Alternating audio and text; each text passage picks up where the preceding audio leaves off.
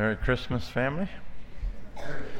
Scripture reading this morning is from the book of Matthew, chapter 1, verses 1 through 17. This is the genealogy of Jesus the Messiah, the son of David, the son of Abraham. Abraham was the father of Isaac, Isaac the father of Jacob, Jacob the father of Judah and his brothers, Judah the father of Perez and Zerah whose mother was Tamar, Perez the father of Hezron, Hezron the father of Ram, Ram the father of Amminadab, Amminadab the father of Nahshon, Nahshon the father of Salmon, Salmon the father of Boaz, whose mother was Rahab, Boaz the father of Obed, whose mother was Ruth, Obed the father of Jesse, and Jesse the father of King David. David was the father of Solomon, whose mother had been Uriah's wife. Solomon the father of Rehoboam, Rehoboam the father of Abijah, Abijah the father of Asa, Asa the father of Jehoshaphat, Jehoshaphat the father of Jehoram, Jehoram the father of Uzziah, Uzziah the father of Jotham, Jotham the father of Ahaz, Ahaz the father of Hezekiah, Hezekiah the father of Manasseh, Manasseh the father of Ammon, Ammon the father of Josiah, and Josiah the father of Jeconiah and his brothers at the time of the exile to Babylon. After the exile to Babylon, Je- Jeconiah was the father of Shealtiel, Shealtiel the father of Zerubbabel, Zerubbabel the father of Abiad, Abiad the father of Eliakim, Eliakim the father of Azor, Azor the father of Zadok, Zadok the father of Achim, Achim the father of Eliad, Eliad the father of Eleazar, Eleazar the father of Matthan, Matthan the father of Jacob, and Jacob the father of Joseph, the husband of Mary. And Mary was the mother of Jesus, who is called the Messiah. Thus there were 14 generations in all from Abraham to David, 14 from David to the exile to Babylon, and 14 from the exile to the Messiah. This is God's Word. May He bless its reading. You may be seated.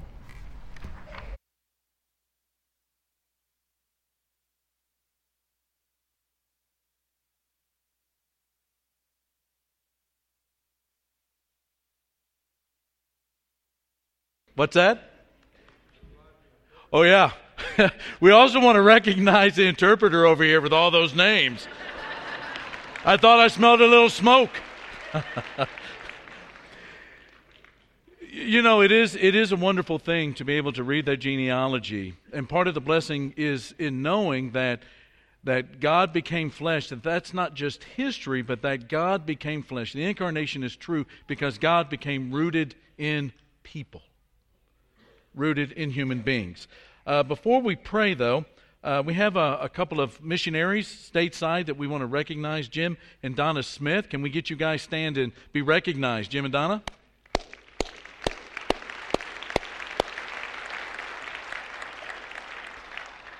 We're grateful for your work and we're glad that you can be with us here this morning.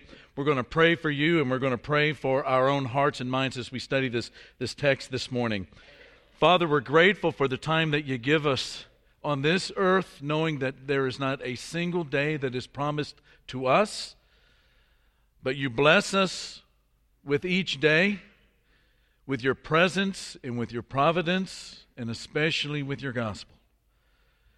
For in that gospel, through faith, we find a righteousness that is not ours, given to us through Christ Jesus and his life. We are grateful for that love. And we're grateful for people that, that share that gospel around our own nation. And so we ask that you bless the Smiths in their work and that you guide them, Father, to open places, open hearts, to open doors in which they can open up the words of your Bible and, and share them in such a way, Father, that lives are changed and people find a joy and a happiness and a peace that passes understanding that is beyond anything that without the gospel we could experience. And thank you, Father, for the text that Bill read for us. We are grateful for all of these names that remind us that the Messiah comes not only to us from heaven, from your right hand, but that he also is rooted in people. And we're grateful, Father, for all of those names. And we pray this in Jesus' name. Amen. You know, it seems uh, this time every year, uh, people sort of enter into a fight. And that fight is uh, to not spend too much money or to not eat, uh, eat too much food and gain too much weight during, uh, during the holiday season. But there's, there's another fight that takes place. And a lot of times it's in the hearts of disciples of Jesus, like you and like me, who struggle to, to find ourselves focused on one of the greatest mysteries. In fact, I think the greatest mystery you find in the Bible, the incarnation. This last Wednesday night, uh, I had uh, the opportunity to, uh, to take uh, Marin Blankenship home. And on the way home, we're talking about our favorite Bible stories and uh, our, our favorite Bible characters. And uh, we were talking about the Old Testament. And what is your favorite story in the New Testament. And Marin from the car seat in the back says, uh, The birth of Jesus.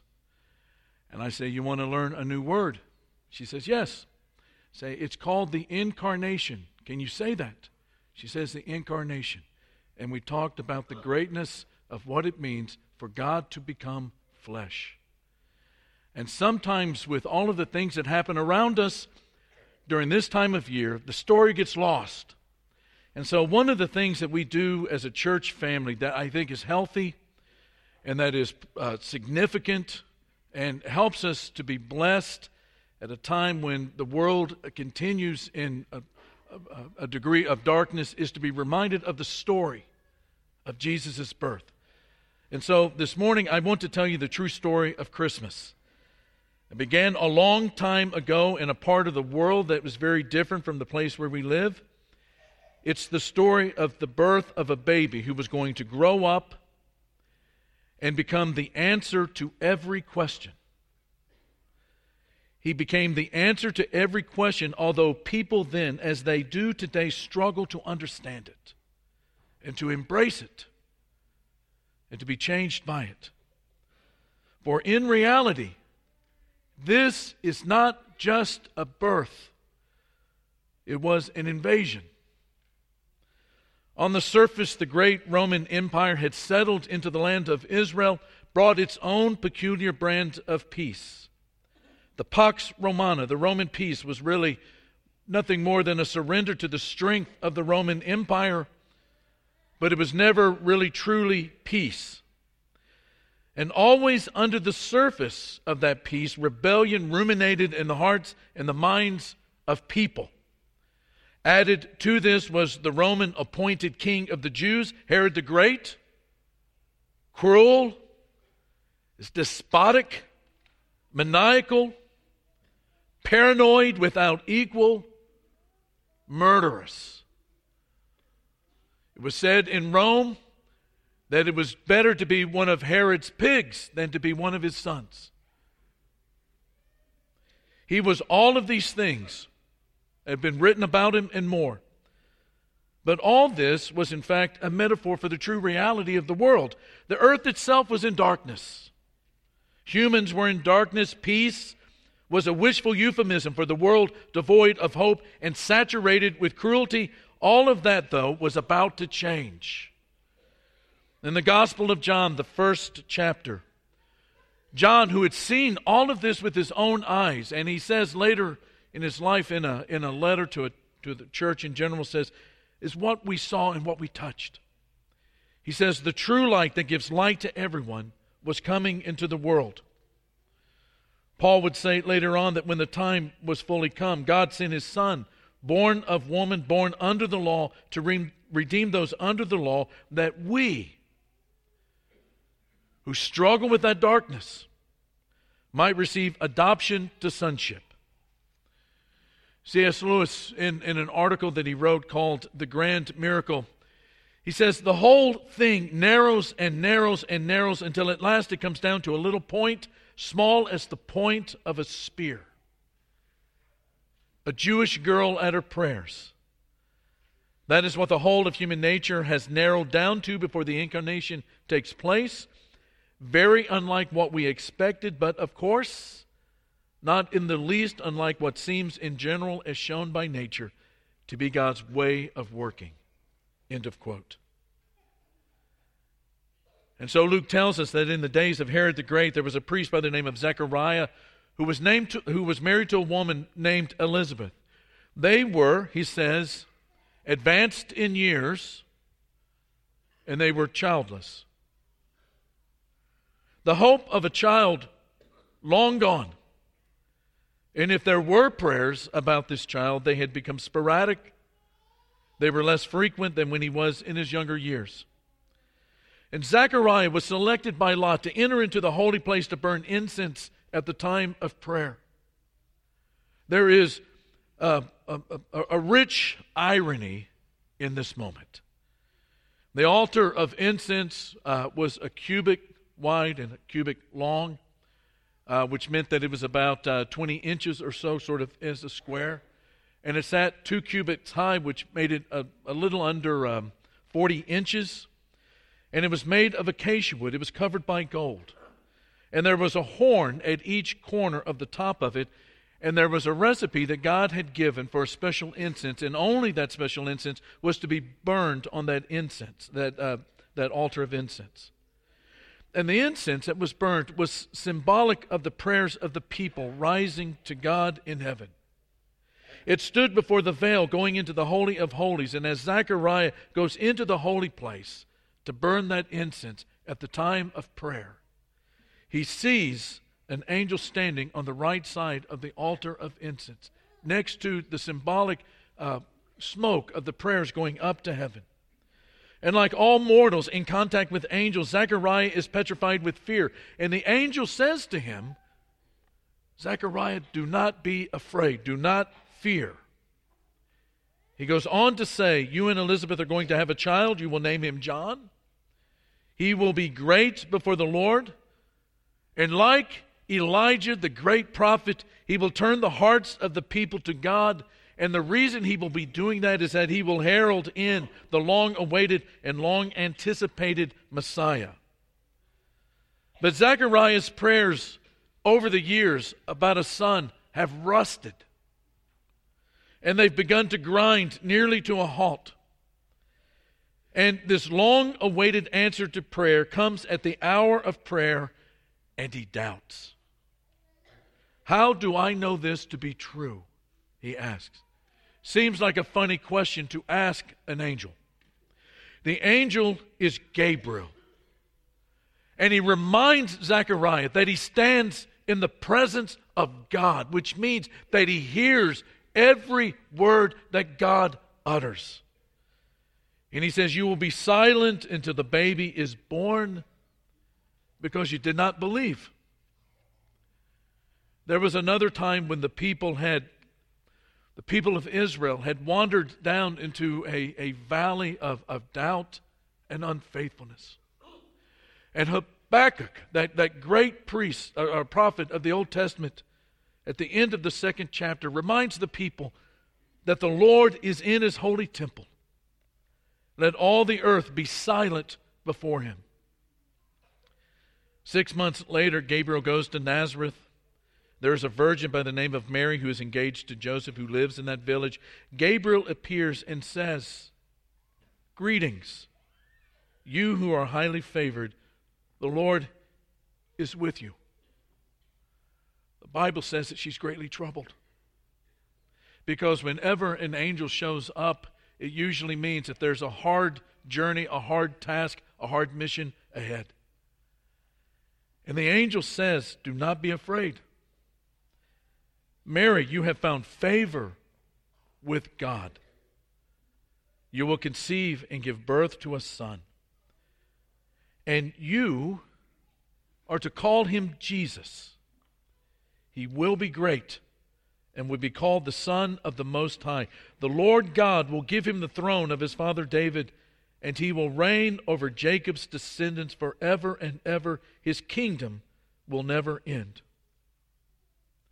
And this young girl, this, this young girl accepts that by God's Spirit she will conceive the Messiah. That her, that her relative, Elizabeth, who has struggled with barrenness into her advanced years, will have a child in, in those senior years, and she accepts that no word of God will ever fail.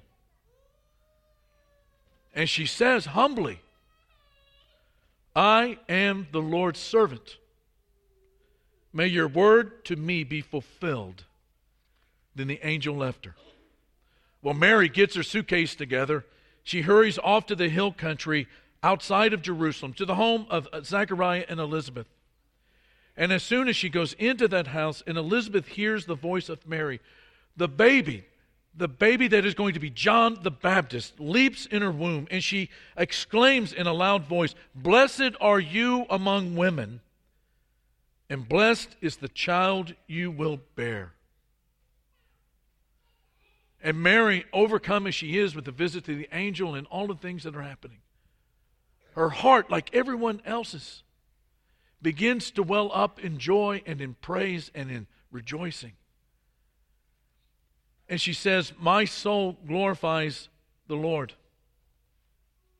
And my spirit rejoices in God my Savior, for he has been mindful of the humble state of his servant.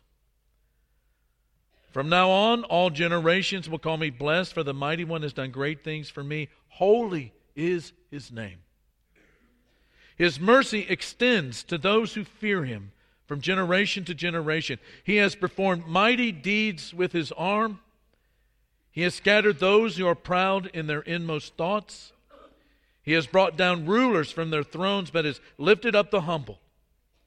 He has filled the hungry with good things, but has sent the rich away empty. He has helped his servant Israel to Abraham and his descendants forever, just as he promised our ancestors. Three months later, Elizabeth gives birth to John, and everyone is celebrating the miracle moment. What everyone had been really hoping for Zechariah and Elizabeth, that they would be able to have children, the miracle moment arrives, and the baby is born on the eighth day the day of circumcision, they want to name the baby. Well, Zechariah can't speak. Elizabeth, although she is the mother, is ignored. They just, the relatives sort of ignore Elizabeth. They want to call the baby Zechariah after his father. Elizabeth says, No, no, no, no, no way. He is to be called John. But all of her cousins, the way that cousins can be sometimes, and all of those in laws, they think that's a ridiculous name for the baby because there's no one in the family named John. So they go to the father, to Zechariah, even though he's not going to be able to tell them. They say, What should we name this, this baby? Zechariah asks for a piece of slate and some chalk or something to write with. And he says, He writes, His name is to be John. And for the first time in nine months, whole months, he is able to speak. The Lord is in his holy temple. Let all the earth be silent before him. And when the silence breaks, it breaks forth with praise. He says, Praise. These are the first words of a man who has been silent for nine months. Praise be to the Lord, the God of Israel, because he has come to his people and redeemed them.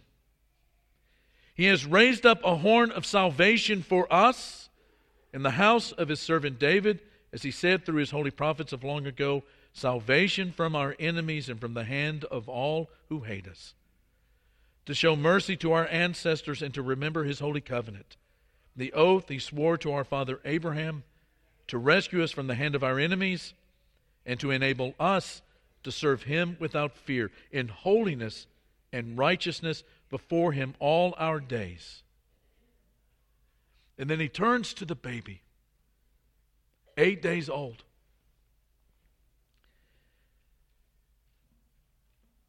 And as a father, he says, And you, my child, will be called a prophet of the Most High, for you will go on before the Lord to prepare the way for him to give his people the knowledge of salvation through the forgiveness of all their sins because of the tender mercy of our God, by which the rising sun will come to us from heaven to shine on those living in darkness and in the shadow of death, to guide our feet into the path of peace. Six months later, the time has come for Jesus to be born into the world. It's also the time of a census. And the entire Roman world is going to be counted and numbered as decreed by Caesar Augustus. Each head of the household had to go to the town of his birth for this census to be counted. And Joseph, Mary's betrothed husband, is in a bit of a conundrum. He has not been with Mary as a husband, and yet she is pregnant. It's a small village. It's a conundrum. He's not been with Mary as a husband, and yet she is pregnant, but he loves her. But what is a righteous man to do in a situation like that? Then in a dream, an angel appears to him and says, Do not be afraid to take Mary as your wife. She will give birth to the Messiah that was prophesied long ago by Isaiah. He's going to be called Emmanuel, which means God with us. You're going to name him Jesus, for he will save his people from their sins. And so he takes Mary, the unborn Jesus. They travel from Nazareth to Bethlehem, his hometown. The little village is crowded. They're not usually that filled up, but because everyone who ever was born there has to return to it, there's no room anywhere except in a stable. There's no place for them but in a stable. And so our Messiah comes into the world on the night that he is born, the weakest of the weak, the humblest of the humble, without pomp, but not without glory. In the, in the fields nearby, Bethlehem at that time was about eight miles or so south of Jerusalem, surrounded by countryside, lots of sheep nearby. And in those fields were shepherds who were keeping watch over their flocks by night, and all of a sudden, there in the great darkness that is night in the ancient world without streetlights, an angel appears to them these guys hit the dirt. And the angel says, Do not be afraid. For I, I bring you good news that will cause great joy for all the people. Today, in the town of David, a Savior, a Savior has been born to you. He is the Messiah, the Lord. And this will be a sign to you. You will find a baby wrapped in cloths and lying in a manger. And then a multitude of angels show up.